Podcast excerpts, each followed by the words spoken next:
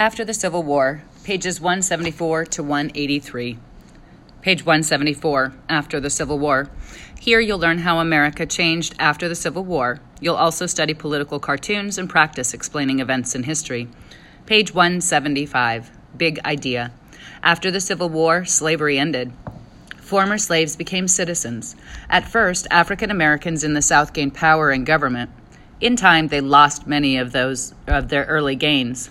Many Americans moved west to the Great Plains to start new lives. Big Idea 1 Changes after the Civil War, 2 African Americans after the Civil War, and 3 Settling the Great Plains. Page 176 Key Concepts Reconstruction. Reconstruction was the series of steps that Congress took to bring the southern states back into the country. Reaction and bitterness. Some of the steps were hard on Southern white people. One reaction they had was bitterness.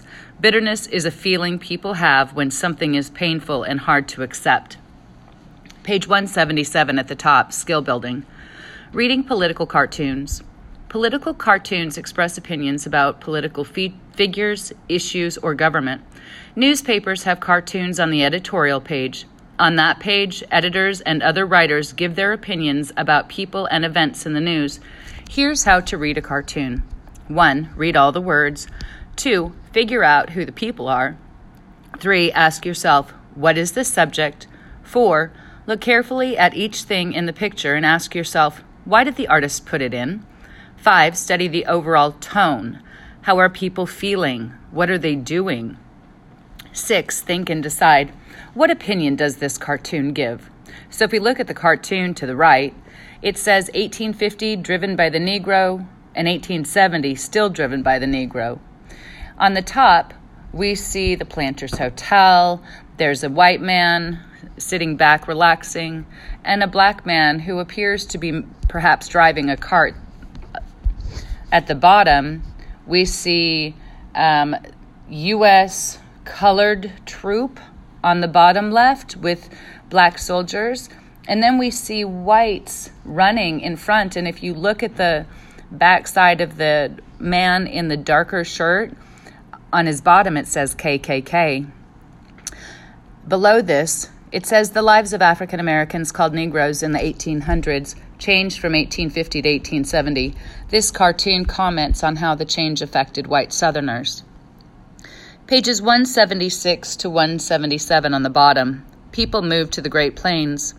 Homesteaders settled the land, trains carried people and goods, Native Americans fought back and lost, cowboys drove cattle to markets, and stronger plows and machines helped farmers. Page 178 after the Civil War. The Civil War tore the nation apart. Now Americans needed to put it back together again. Sorry. All right. Changes after the war. When the Civil War ended in 1865, much of the South lay in ruins. About 260,000 of its soldiers were dead. Southern businesses were badly hurt. Bitterness was strong on both sides. Death of Lincoln. President Lincoln did not want to punish the South. His goal was to bring the war torn nation back together. However, Lincoln had no chance to work out his peace plan. Just five days after General Lee surrendered, Lincoln was assassinated. The nation's great leader was gone. Reconstruction. After Lincoln's death, a radical Congress took charge and began Reconstruction. It voted to give former slaves and poor whites food and clothing. It set up hospitals and schools in the South. Congress was harsh in other ways. It passed laws making it very hard for the Confederate leaders to be elected to Congress or to state government jobs. It sent federal troops into the South to make sure the new laws were followed. White Southerners became bitter over these changes.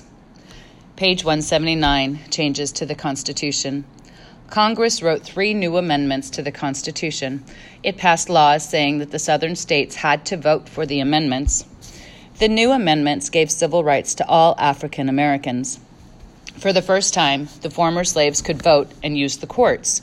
The Reconstruction amendments include the 13th Amendment, passed in 1865, which ended slavery, the 14th Amendment, passed in 1868, which made all people born in the United States full citizens, and the 15th Amendment, passed in 1870, which protected the right to vote for all male citizens, including former slaves.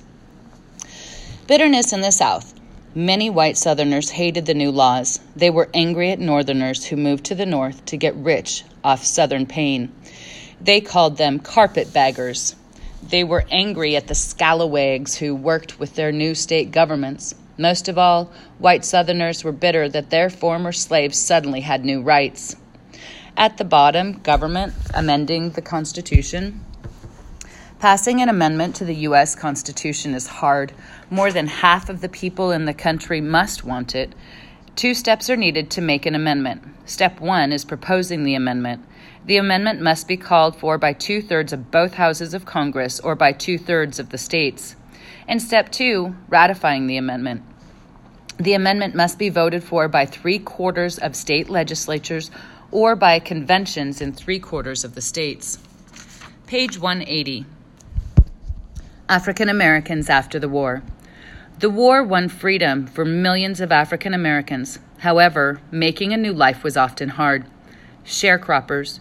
Most African Americans in the South had nothing. To make a living, many former slaves became sharecroppers. Now they could sell part of the crops they grew. Even so, sharecroppers were poor no matter how hard they worked. Gains. In many ways, life was better for blacks. For the first time, former slaves went to school. Part of the federal government, called the Freedmen's Bureau, helped former slaves. It set up more than 40 hospitals, 4,000 schools for children, and 74 schools to train teachers. People set up colleges for African Americans. Reconstruction laws helped African Americans enter politics. 16 African Americans were elected to Congress during the years after the war. Many other African Americans were elected to jobs in new state governments. Page 181 Reversal. In the 1870s, new leaders took over Congress. These people, or the people who wanted to punish the South, were voted out, and by 1877, African Americans had a reversal in fortune. The new leaders pulled government troops out of the South. Soon, former Confederates took back power in state governments, and African Americans were forced out. Then, some Southern states passed laws against blacks. The laws enforced segregation, keeping the races apart. Black children had to go to all black schools, and African Americans had to pass unfair tests in order to vote. The most deadly attacks came from the Ku Klux Klan. This hate group began after the war. Its members hurt and murdered African Americans. As Klan members did crimes of terror, they hid their faces behind hoods. In 1877, Reconstruction was officially over. With it went many gains of African Americans. As the writer, black writer W.E.B. Du Bois wrote, the slave went free, stood a brief moment in the sun, and then moved back again towards slavery page 182. Settling the Great Plains. After the Civil War, many Americans wanted a fresh start.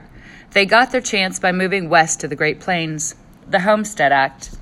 Congress passed the Homestead Act in 1862. It gave 160 acres of land free to any settler who farmed it for five years. This new act drew large numbers of people to the Great Plains. Some of these people were immigrants, Thousands of them were African Americans leaving the South. About 10% of the settlers were single women. Women just lately had won the right to own land. 1863 railroads from the west, from east to west. Trains were very important to settlers in the west. Farmers and miners needed to transport their products to cities in the east. Factories in the east needed to transport their goods to the settlers in the west. Cowmen shipped their cattle by market or by to markets by train. During the Civil War, work began on the first transcontinental railroad. Thousands of Chinese workers began building the railroad in the West. Thousands of Irish and African American workers began building it in the East. Railmen worked long hours for low wages. They blasted tunnels through mountains and forests. They laid down miles of track. They shivered in snow and sweated in the desert heat. On May 10, 1869, the two train crews met in Utah. a golden spike was driven into the last rail. Now the railroad reached across the nation. America was united like never before. Summary After the Civil War, Congress rebuilt the South. African Americans gained new freedom, but later they lost much of it. At the same time, millions of people in America moved to the Great Plains.